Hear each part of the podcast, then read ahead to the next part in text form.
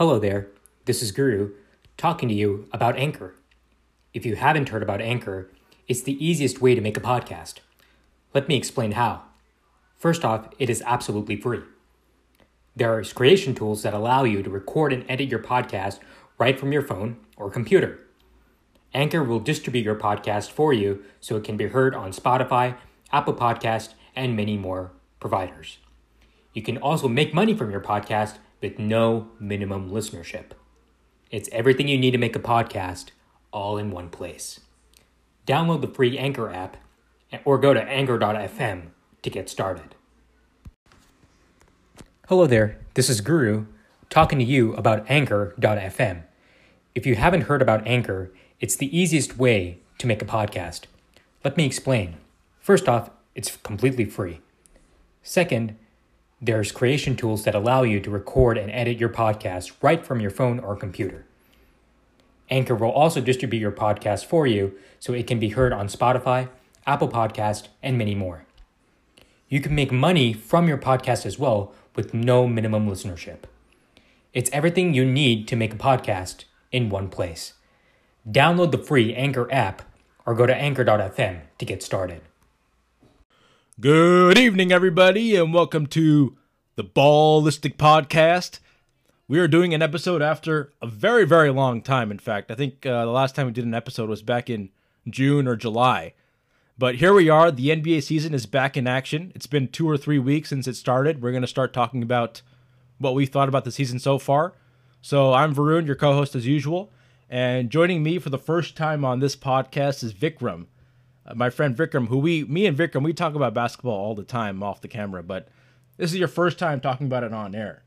Absolutely, Varun. It's great to be with the other viewers of the Ballistic podcast. I gotta say, I love the name. It took a while for me to get on board with that, but it was my idea, by the way. I could very tell, very much tell that. Uh, Varun and I have been talking about basketball for years now, so it's a pleasure to be here as part of uh, his team on the Ballistic podcast. So without any further ado, man, let's do it. And by the way, Vikram knows his stuff. I mean, he talks about basketball all the time, so he's a full-fledged basketball analyst. All right. So first, we're going to talk about the game last night, Warriors and the Wizards. It was a pretty blow. It was a blowout. I mean, the Warriors were losing by 18 points, and then it was the second or third quarter where all of a sudden, Bradley Beal goes up for a shot, gets blocked by Draymond Green, and then something happens. I'm not even sure, but at, at the end, you see Green and Beal tussled. They fall onto the floor. I think Beal put Green in a headlock. What'd you think of the game yesterday? Well, first of all, the Washington Wizards blew a major opportunity to beat the Warriors at home. That's uh, beyond the fight, beyond anything else. Uh, Otto Porter and Kelly Oubre Jr. had the games of their lives. I don't know that Washington will ever shoot so well again and I'm not saying that it's not possible, but they shot so incredibly well against the Warriors yesterday. Uh, that fight was critical because it changed the flow of the game and also took out Bradley Beal, who is definitely the their best, best three point shooter. Yeah, their best three point shooter and their second best player behind John Wall. And let's, to be honest, Draymond Green, while he is pivotal to the Golden State team, he is not that team's second best player. So from a pure basketball perspective, it was probably a good trade to say I'm going to take the other team's second best player for my third or fourth best player. Uh, if that was the intent, I don't no, think that was the intent. No, it, it yeah. clearly wasn't because at the end of the day, Bradley Beal was the one who started this fight. My true opinion is had Draymond Green not picked up a technical foul earlier in the game, uh, after that tussle, he probably would not have been thrown. Do you out. know what specifically happened? Did he get a technical or was he just ejected for the fight? So he got a he got a second technical. So it was interesting. The commentators were saying you need not get two technicals to actually be ejected. yeah, game, that's right? I heard that too. So that's that's a significant point. Draymond Green was ejected because he got a second technical foul. Uh, Bradley Beal was punished because of his instigation of the fight. Uh, if you look at the clip, he pretty much smacks Draymond Green in the face before throwing him in a headlock for apparently no real reason during that particular play. I'm he got sure. blocked. I think yeah. he was just pissed off. Yeah. And maybe that was the case, but uh, looking back as far as the game before that point, it didn't really seem like Draymond Green had done anything beyond be the, the defensive pest that he typically is. Uh, but it was a definitely a good win by the Warriors to be able to come back from that. They got some great minutes from their bench, which I think is critical with David West. Uh, Kevon Looney came out of nowhere to score and make some really big impact. And Omri Caspi actually came out to be fantastic in that game, went four for four. So you talk about contributions from unlikely sources, uh, leading a team that's already got a great lineup to a victory that they really shouldn't have won, and Washington should have won that game without a doubt. You know what's interesting is that Draymond Green, their DPOY, after he went out, they actually played defense.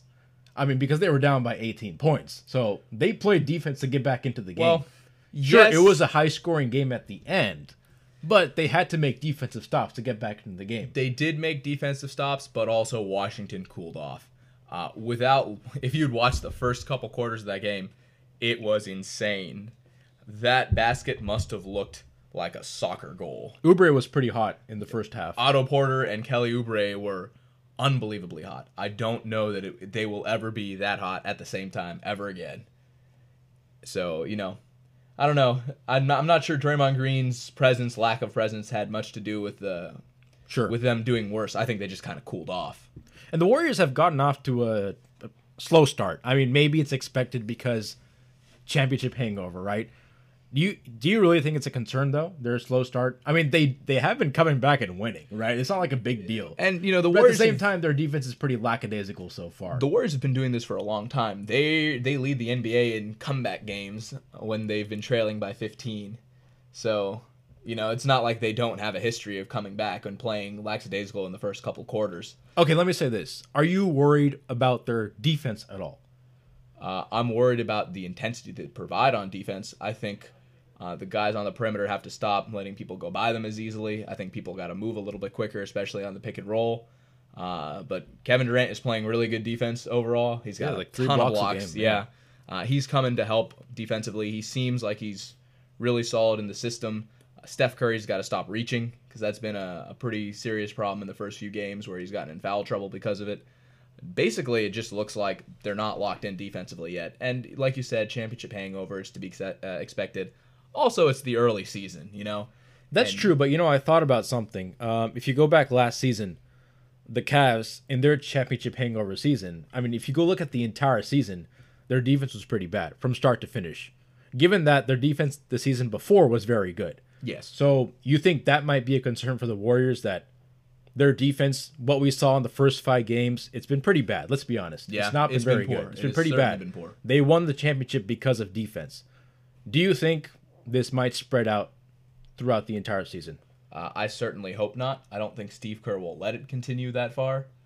Uh, but it's possible. And they're still a talented enough team to even get to the first seed without playing that great defense because they can straight shoot Like the Cavs, games. yeah. Right, exactly like the Cavs, right? Uh, but the West is deeper, and there are teams there that are going to punish you if you don't play defense. And it only takes an off shooting night from two or three of their players to make sure that they lose. Yeah, Now, you're gambling Curry, on a lot, right? Yeah. You're saying, I need two or three of the Warriors scorers to have a bad game. At the same time, we have a really great game, and they're playing bad defense. So that's a lot of things that have to go right in your favor. Sure. Uh, but But no concern, you think Uh, defensive end? I think I think they'll slip a little bit this year. I think in they will too. Yeah, I I, don't think think it'll be like last year. Last year they were elite. they were locked in. they I were locked they in. were locked they in had the game one. Yeah. This year though, it looks like they're going to slip by a few points. I think on so. the defensive end. I think they're they're probably going to be maybe top ten, not Yeah. top five. Sure. All right, let's go on. Let's start about talk about the season so far. Okay, uh, winners and losers of your first two weeks. Give me your winners, Uh, I'll give you my main winner, the Orlando Magic. which I think to everybody has been quite a bit of a shock. They're four and zero right now, or four and one. They, are uh, number one in the Eastern Conference. They crushed the Spurs. Granted, it was a Spurs team without uh, Kawhi Leonard, but I gotta say the Magic look extraordinarily good for a for a team that we had very limited or low expectations for. Uh, but I'm kind of reminded. You didn't pick them for, for the playoffs, right? I didn't pick 'em. Absolutely not. Yeah, I, think picked them for one of the did. bottom feeder teams of the NBA. Yeah. Uh, but then again, last year after the first 20 games, I think the Lakers were 10 and 10. I remember that. Yeah. So, you know, you never really know. Like, the early season is not a firm indicator of exactly what's going to happen.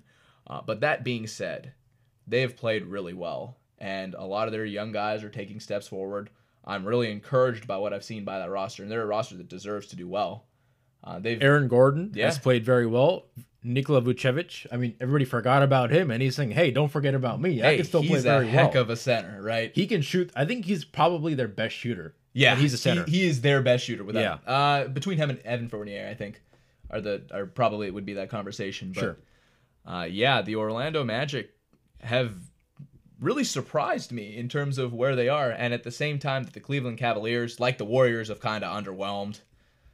Uh, Milwaukee hasn't done as well as I thought they might.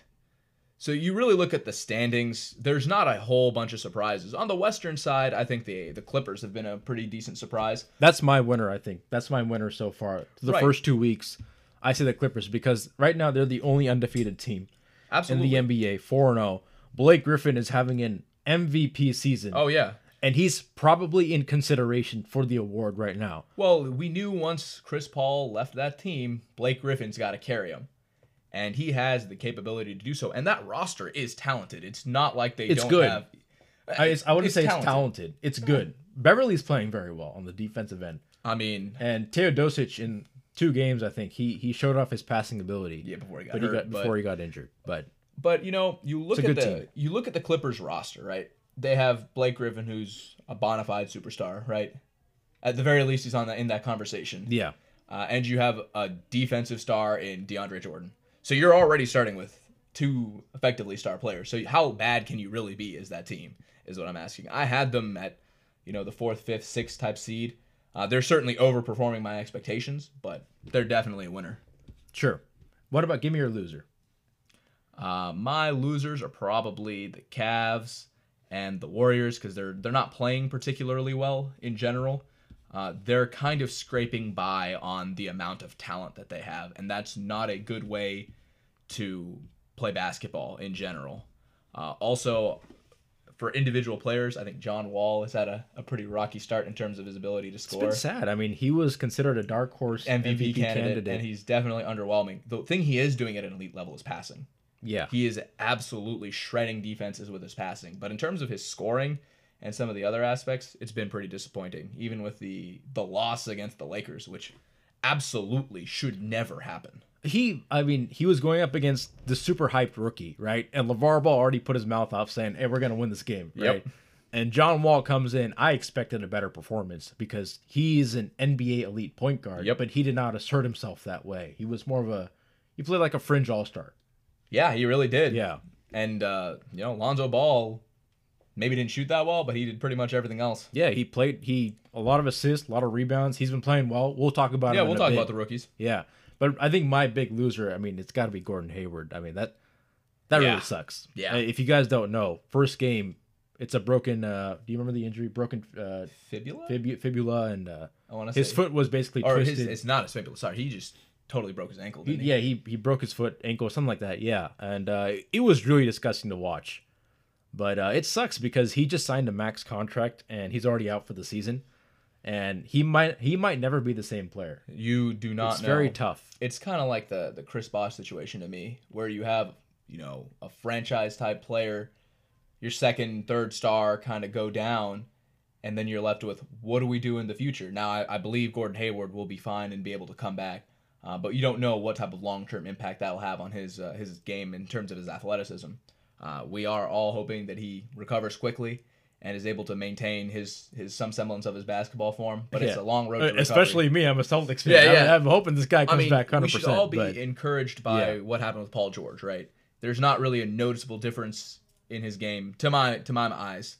Uh, there's some people who say he's being less aggressive and this, that, or the other thing, but it's, in, in terms of his ability to be athletic on the floor, I haven't seen much of a difference. So I'm hoping Gordon Hayward has a similar result. yeah, I think the only thing that sucks is that Hayward is I think he's 27, 28, so he's got a little less. He's in his prime, Yeah. and if he loses these prime years, it's his career is going to go down quite a bit. It's a. It's but let's hope story. let's hope yeah. that's not the case because I think I think I have to say he's the biggest loser, and I, I feel I feel so bad saying he's the biggest loser, but I mean, Right. it just sucks. It's it just, sucks. you know, it Yeah. happens. It's bad luck. You know, Jeremy Lin went out too. But if I can go with one more loser here, the Bulls.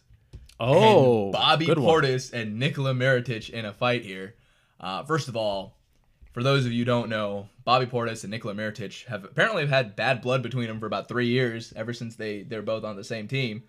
uh, and it finally escalated into a physical altercation where it basically Bobby Portis He clocks, punched- yeah, he him clocks face. Mirotic right in the face, uh, gave him a concussion, broke some of the bones in his face. Ouch. Uh, it looks like Mirotic is going to need surgery. Uh, Mirotic no longer wants to play for the Bulls. Is that true? Yeah, he Okay. he has said that I'm not real interested. It's a it's a him or me type of What situation. was was it that he's he's willing because he has a no trade clause surprisingly. He's willing to waive his surprised new. by that. He's uh, He's willing, to- but he's not necessarily saying he wants out, right? he's saying I don't want to play with Portis. Okay. And given the fact that the Bulls just picked up the team option on Bobby Portis, kind of means Mirotic doesn't necessarily have a place in that franchise. Which, to from the Bulls' sense, from the basketball sense, makes sense. Bobby Portis probably has more upside than Nikola Mirotic, but uh, I don't like it when teammates get into a fight, especially one that takes some guy out Yeah, from his that's- living that's for, sad, for a period of time, right? I, I guess that speaks to the Bulls culture in general because we also just heard about this thing with Jordan Bell. Um, if you guys don't know, Jordan Bell, the Warriors rookie, uh, he's been playing pretty well so far during the season. Yep. The Bulls had a chance to take him, but instead they traded him away to the Warriors. And now the Bulls GM John Paxson comes out and says, "We did that to build equity with our owners." Which we, me and Vikram, we both were talking about it. We both didn't understand the explanation, and I guess that speaks in volumes to the Bulls culture in general, which I think their identity, their role, I think it's all very confusing. I think they themselves don't know what kind of team they're building. Uh, they have no clue as to the direction of their franchise. Exactly. That's what it seems like. and I, John Paxson and Gar Forman, their GMs have been there for a while, and uh, I think it's time for a new change in management in Chicago. Uh, it may be coming. Uh, It should be coming. certainly at this point. I'm not sure what more you can Yeah, I mean, do wrong. you wrong. look it- at the Chicago Kinda, Bulls roster, you don't know where they're going. it's kind of like the Knicks, right? You look at that. You really look at the Knicks and their level of dysfunction. Something's got to change. You know. Exactly. But let's go on. Biggest surprises. So, or what was your biggest surprise so far of the season? Uh, besides the whole, uh, besides the standing with the the Magic and with all those guys, you know, I would have to say, kind of where the Bucks are has been pretty surprising to me. I thought they would be a little bit better, but watching Giannis Antetokounmpo take even more steps forward, He's been remarkable. he has yeah. been unbelievable. Uh, he had a little bit of an off game against the Celtics, I believe, but other than that, he has been everything advertised and more. Uh, He's been averaging more than 30 points a game. Uh, I think double digit rebounds. I don't recall, but his stat line is remarkable. He is impossible to He's guard. impossible to guard, exactly. You can't, like a 6'11 guy who attacks the paint with long strides, it's nearly impossible to guard somebody like that. I I was watching his games and it's just it's nuts what he is able to do. He really is able to play and defend every single position. He's long, he's athletic, uh, he's putting on some muscle. So all of these things are things that work to his uh, to his advantage. Yeah. And my biggest surprise, um, I would actually say the Celtics. So Sure. somebody actually uh, said that when Hayward got injured, one step back, but maybe it's two steps forward. And you're seeing this because Jaylen Brown, Jayson Tatum have stepped up. And there's a reason why they were drafted so high, both number three overall. Absolutely. And you're seeing it now. Jaylen Brown specifically is he's asserted himself and he's playing very aggressively. And Jayson Tatum is playing better than I would have anticipated. Yeah, as a rookie, As I a mean, rookie, we didn't expect much, but he's Number averaging three scorer 15 on that points. team, yeah. yeah.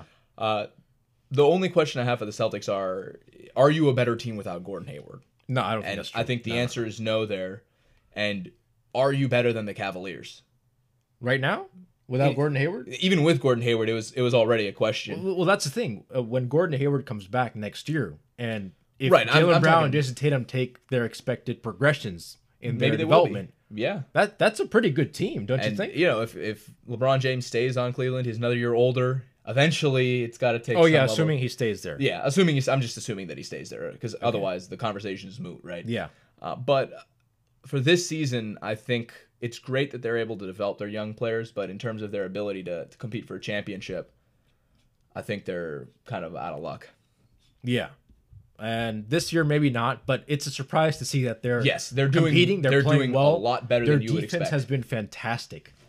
Through Yeah. the first five games of the season. Given their personnel, Yeah. I'm very shocked at how They, good they lost Jay is. Crowder. Yeah, their best defensive player. Maybe Uh, not. Avery Bradley was probably Avery the Bradley best, was but their best. they lost their two best defenders, and they're still playing. Oh, Marcus Smart is still there. I think he's got something to say about that. hey, Marcus Smart can definitely ball. Yeah. And what about your biggest disappointment? So I I'm not even so sure if there's there is like a big disappointment so far in the season, but do you think you have one? Uh, I was a little disappointed to see the whole Eric Bledsoe saga in Okay. in Phoenix. I Okay, guess that's that's, a disappointment only because just as a professional, I would never want to take my grievances about my team to social media in the sense of I want out of here. Uh, I think that's a conversation that you can have more privately to Well, achieve I- the same effect. Uh, So he tweeted out, uh, "I don't want to be here." Right? Uh, he didn't give any context to it, but I think everybody assumed it was about Phoenix. And that's the problem, right? When you don't provide context to something, it's left open to interpretation to in a lot of different ways. Uh, but if I'm a fan of the Phoenix Suns, you know, how much do you like my city? How much do you care about the team, your team, your teammates? You know, those are types of things that are a little bit disappointing.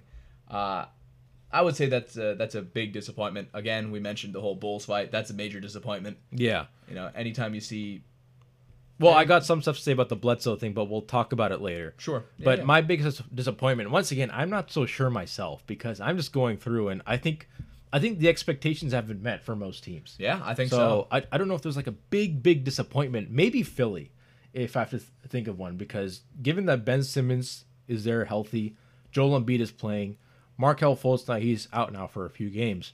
Uh, they're one and four right now, and I Yeah. expected them to play a little better. I guess we expected them to take a little bit more of a Yeah. step forward. I still didn't think they would make the playoffs, but I thought they would play better. Well, I think both of us thought that they would be at least somewhat in contention for a playoff spot, Yeah. like especially in a watered down Eastern Conference. But when the Nets are contending for a playoff spot more than you are, and they Nets lost the Jeremy. Lin, Yeah. you know, where are you really at as a franchise? So not so great reviews for the process currently. Yeah. But Ben Simmons looks good. Speaking of biggest surprises, Brooklyn, Indiana. Hey, they're playing really well for for what they lost and where they're at. They're Victor playing Oladipo, really well. Yeah, Indiana, Victor 26 Oladipo is, points a game. Yeah, Victor Oladipo is being a, looking like a star out Yeah. there. D'Angelo Russell playing well. Yeah, D'Angelo Russell's Yeah. playing well, but we always knew, even when he was in LA, he had a lot of talent.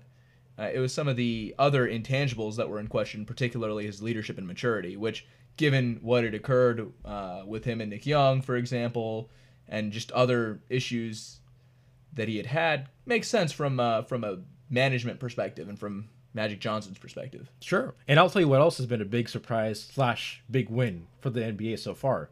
The rookie performances. Absolutely, a lot of rookies this year playing well. Ben Simmons, Lonzo Ball, Kyle Kuzma, De'Aaron Fox, Jayson Tatum, we just talked about him. Lauri Markkanen for the Bulls. So maybe one bright spot for the Bulls. a surprise bright Yeah. spot. I was not We didn't not ex- really oh, we in- yeah, I wasn't really in love with that pick either, but Yeah. he is he's playing well for them and looks to be their long-term starter at the power forward spot. Yeah, and Dennis Smith for the Dallas Mavericks, And- who was injured for a couple of games, but you saw in that uh, the first game, he had a double double, 16 points, 10 10 assists, assists, yeah. and you see what he can do. Well, you look at him and De'Aaron Fox; these guys are just blindingly fast, and Dennis Smith in particular has got to be the most athletic guard I've seen in a long time in terms of his ability to just jump. Yeah, only a six foot guard, and he he's pretty remarkable when you see him on the court.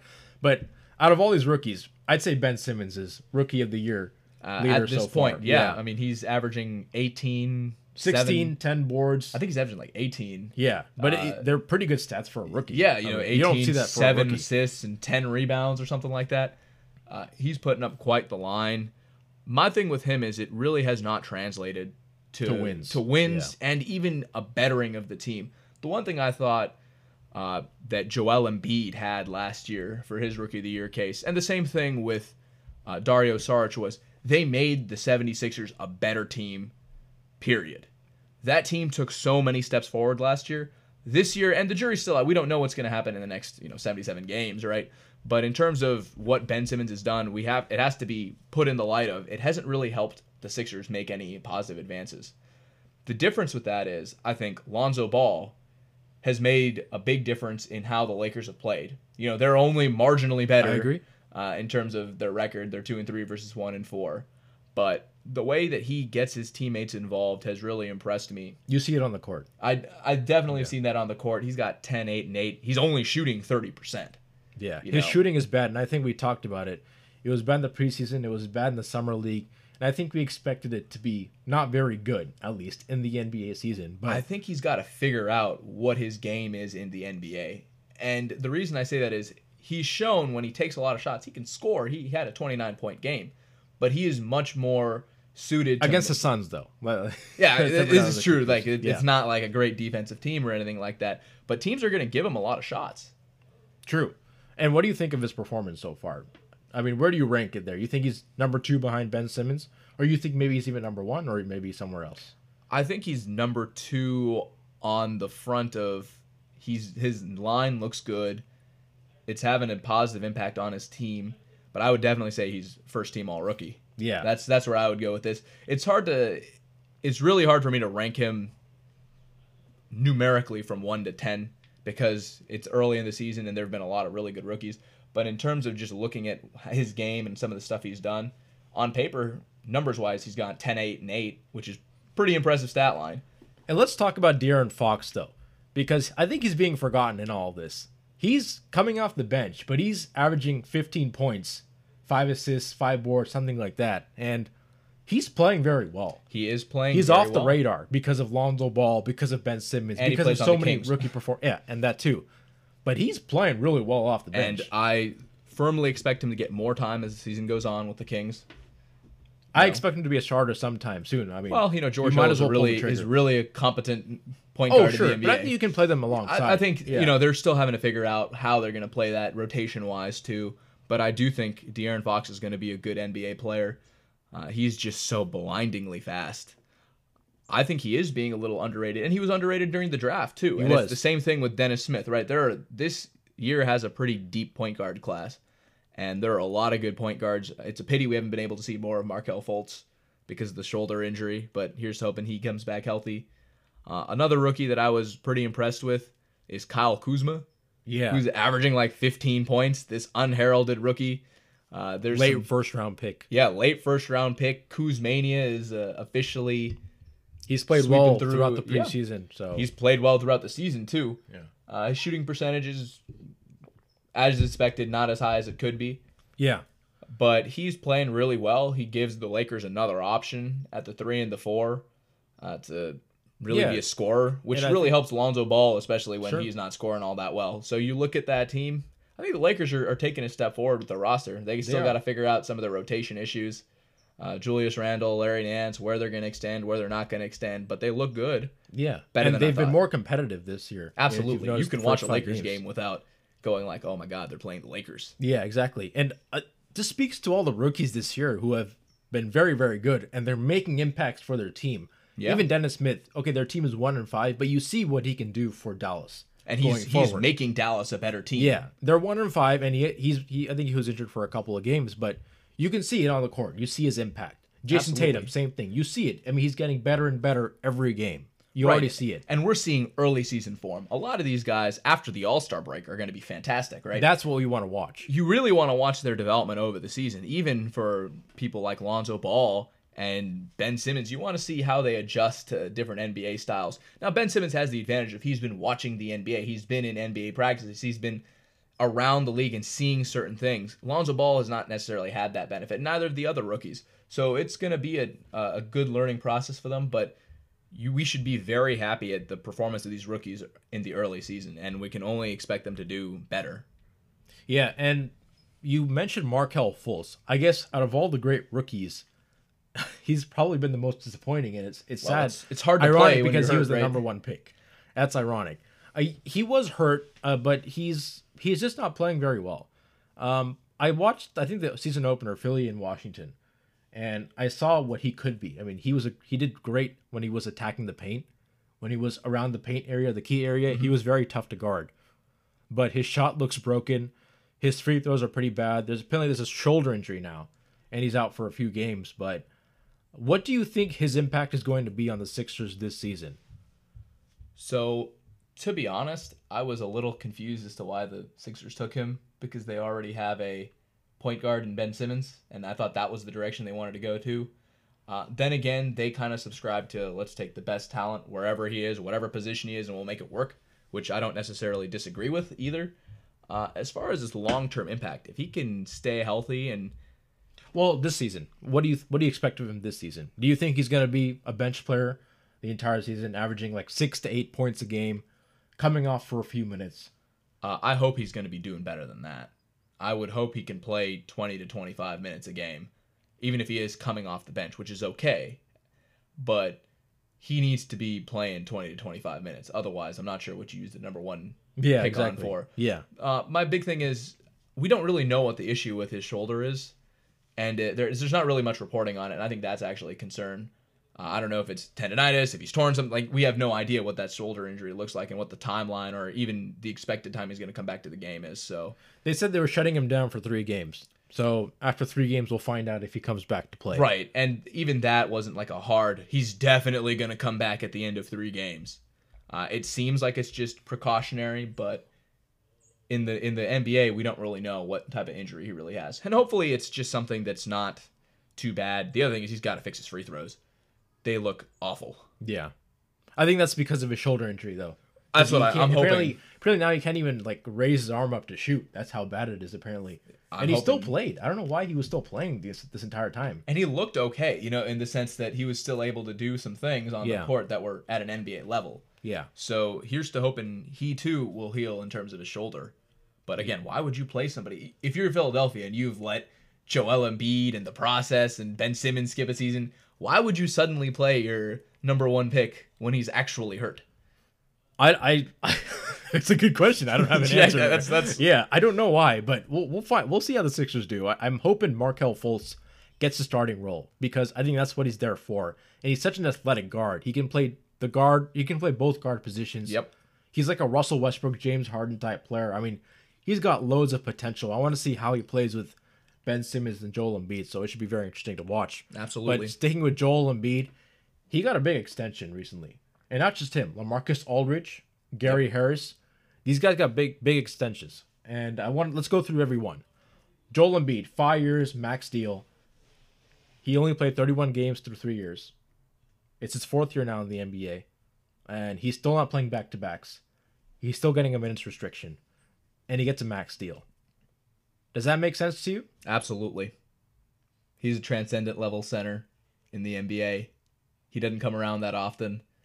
And quite frankly, if you're the 76ers, what the heck else are you going to do with that with that cap space? Cuz somebody's going to pay him.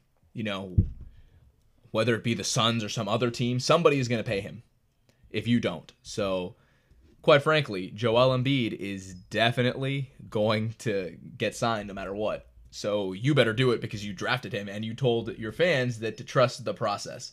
Joel Embiid is for real. He's averaging something like 20, 25 minutes or something, over 20 minutes or 20 points a game, Ten boards. 10 boards. He is a great defensive player. You know, you're looking at that and you say, wow, this guy is definitely worth it. And this is on a minutes restriction, on a restriction on backs to back. We haven't even seen him at his ceiling. We're seeing him at kind of at the floor of his potential right now. when you watch him play, there's no doubt you leave impressed because he's such a big guy and he scores so easily. No doubt about it. I think he's he's scoring 20 points in 20 25 minutes or so because they know he's under a minutes restriction. So they say, let's get him the ball as much as we can. Sure, I'm not So even- when he's off the court, you know. Yeah, and that's that's maybe the case, but the big thing with him that I really like about him is he's also got a very big personality. He's somebody who's suited to carry and be the face of a franchise, and that really matters too for a lot. I don't of, think he's a good leader. maybe he's not. I don't know. I'm not really sure about his leadership, Yeah. but what I know is people genuinely like him, and that's an important quality when you talk That about is. your teammates, when you talk about your coaches, when you talk about the GM and your team staff in general. He's a likable personality, and that matters a lot, especially in terms of team chemistry. So he's an outgoing personality, and I like that. But in terms of whether or not he's worth a max contract extension, you have to. You do not have another choice if you're the 76ers. So when I first heard about the max extension, I mean, I was I didn't like it. Let's just say that. But then I found out that there are several protections in the contract to protect the of. Sixers. You know, just in case he gets another big injury or something like that. Yeah, but they're Um, written very specifically in legalese to say if it's only the same foot injury. There's there's some Sure, stuff in sure. there that's like, Uh, I'm not sure. You know, some of it is to protect them, protect themselves, and it's good that they're trying to take that approach to it. But Sure. you know, I'm not sure how. They're obviously hoping that he stays healthy, and that's Sure. how we're gonna go. once again, like I mentioned, he's a great player. When you see him play, you see the impact he makes. And you're right. Last year, in January or so, when he was playing, I mean, I think the Sixers went red hot in the month of January. They were mm-hmm. pretty remarkable there. So you see his impact. But the injury is a big concern now. 31 games through three years, and it's his fourth year, and he's still on a minutes restriction. He still can't play back to backs. You're hoping it gets over soon. I mean, you're hoping that he goes back to being 100% healthy. He goes back to playing 82 games through a season. He goes back to playing, or he will eventually, hopefully, play 35 minutes a game, 35, Right. 40 minutes a game. Well, We'll see if that happens. Um, right now, I don't like the extension. But if he plays well this year, if he stays healthy, that extension might look a little better. Right, and it, it's kind of like the Anthony Davis situation to me, uh, in the sense that Anthony Davis hasn't played a ton of games throughout his career in terms of he's playing 50 to 67, not not 82 games a year basically. But we would totally say that Anthony Davis is worth a max extension any day of the week. So that's where I'm trying to that I'm, I'm hoping Joel Embiid gets at least this year is to say that 60 game mark. That's Sure. my goal for him is to say, hey, just play 55 to 60 games. We'll move on from there. I think that would make the contract worth it. And if he can play 70 to 82 games, 70 to 80 games a year, I think he's well worth it. Well, I mean, if, when you're getting paid a max contract, I think the expectation is that you pay, you play all the games. Well, I mean, you try to play all the games, right? Well, but I mean, that's the whole point, right? And so that's the only reason why I'm kind of doubtful about this extension. sure. And It's I don't I don't know the exact protections put into this contract to protect the Sixers from his injuries. But let's see. Let's see how he plays this season. Uh, he no doubt a transcendent talent like you mentioned on the court. Marcus Aldridge, okay? This is an interesting one. So he got a 3-year, 72 million dollar extension. And this is coming off a season where or really a playoff series where he was criticized for not playing very well against the Warriors. Yep. Kawhi Leonard went down. Inconsistent against the Houston Rockets. inconsistent in general. Yeah, through five games in the season so far this year, he's been remarkable. Well- 26 points a game. But do you like this extension? I do because again, I'm not sure what else you do if you're the Spurs. Uh, I'm not sure you have that many options in terms of, of Oh, why not just let him go next year? because he's truly a talented big man. And I don't think you just let talent walk for nothing if you can fix the issue that's there, right?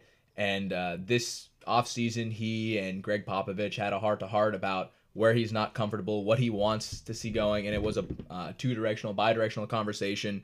And Gregg Popovich was like, hey, I need to incorporate you better in the offense. And it looks so far during this young season that they've been able to work over that. We knew LaMarcus Aldridge is capable of putting up these numbers. That was the hope with which the Spurs signed him. So at the point where he's starting to to put out that the extension looks pretty good to me. But I really think it's another one of those. If you're the Spurs, what else are you really going to do? If you let him walk, can you replace him with someone who's better? Uh, he's a really good complement to Kawhi Leonard. He's one of the best power forwards in the league, in my opinion. So I think it makes sense. I like the Spurs doing it, and he's the type of player that fits in their culture uh, as far as somebody who works hard, somebody who's willing to play defense. So I like that move for the Spurs.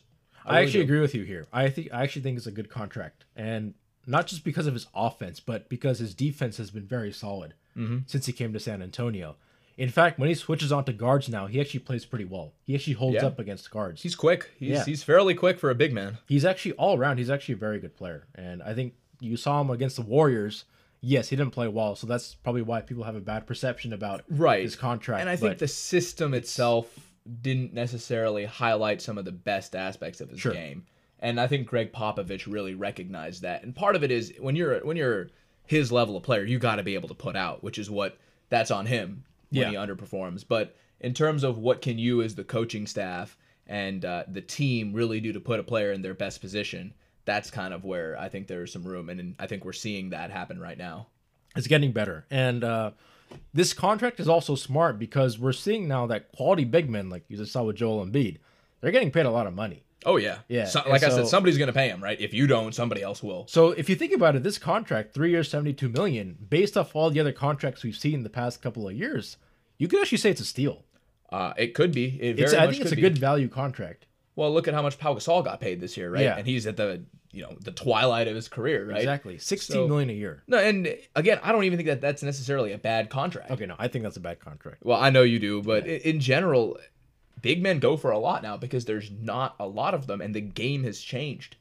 But the nice thing is the Spurs are able to change their style depending on their personnel. So, uh, you know, they're playing extremely well, except that loss to the Magic, which I have no idea what the heck was going on there.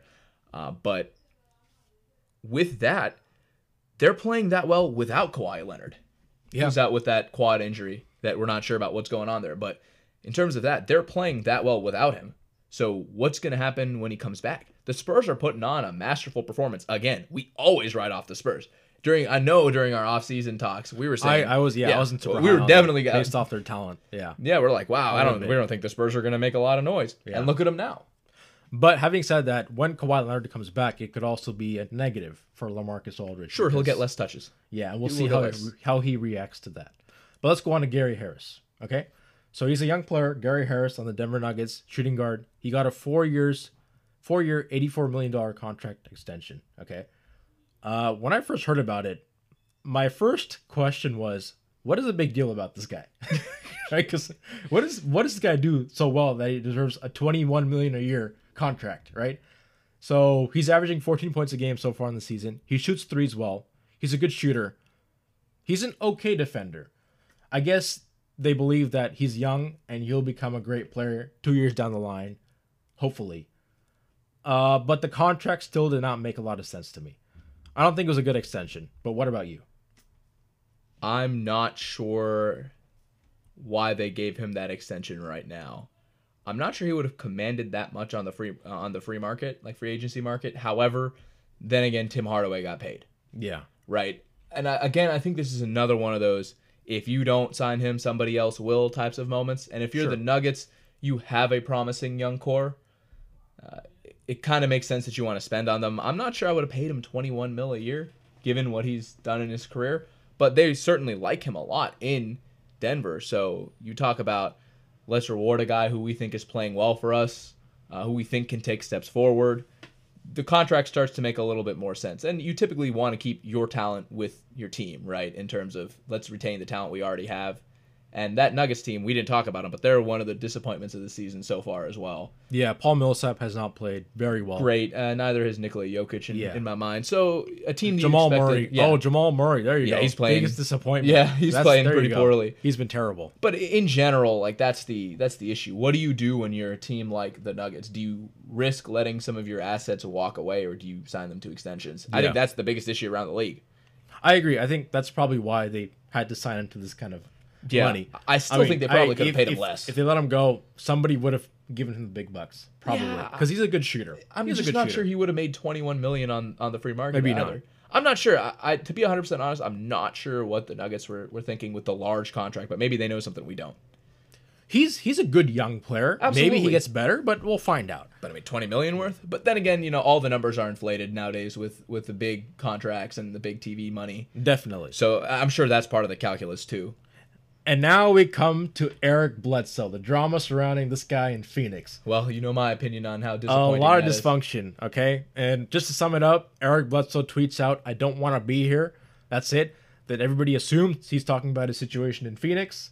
I would And assume so. the uh, the GM Ryan McDonough he calls Eric Bledsoe and he says, "Hey Bledsoe, what were you talking about?"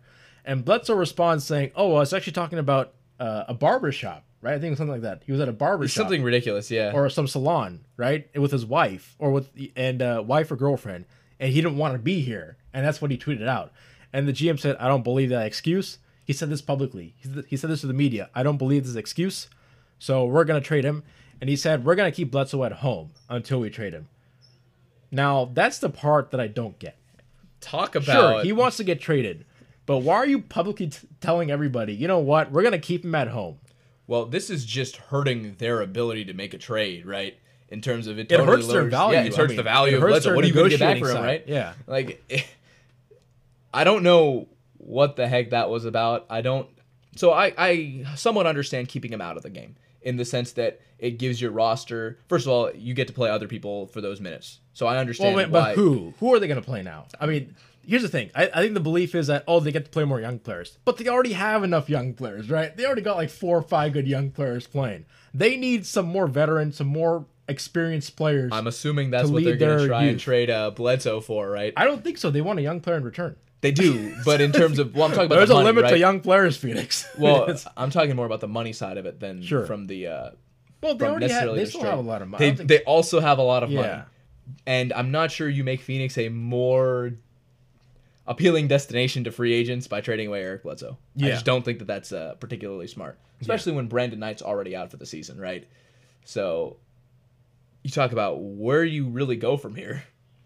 And Eric Bledsoe, uh, if you heard about this report, Eric Bledsoe actually during the preseason he asked the owner and the GM for a trade, and he outlined his reasons. Yeah. Okay. So he went I- I did hear about privately and that, asked yeah. for a trade. I think the I think the Suns pretty much laughed off his trade request. Is what what I'm understanding, and then season starts and he tweets this out. So it seems like Bledsoe's stuck in a situation where he wants out, but the Suns don't care as much about trading him. And then maybe he put out that tweet, and then all of a sudden now, yeah, now now he's getting what he wants. all of a sudden now he's being told to stay at home. And but if you're the GM, I think it could have been handled much better. Yeah, I think it could have Yeah. been handled better. You're not really appealing to the rest of the league and the rest of the players Yeah. in how you treat Eric Bledsoe. And frankly, uh, you're paying this dude millions of dollars to put a, you know, to basically put a ball in a basket and pass the ball around and be a point guard, and you're keeping him at home. So from that perspective, the optics are just terrible. pretty much.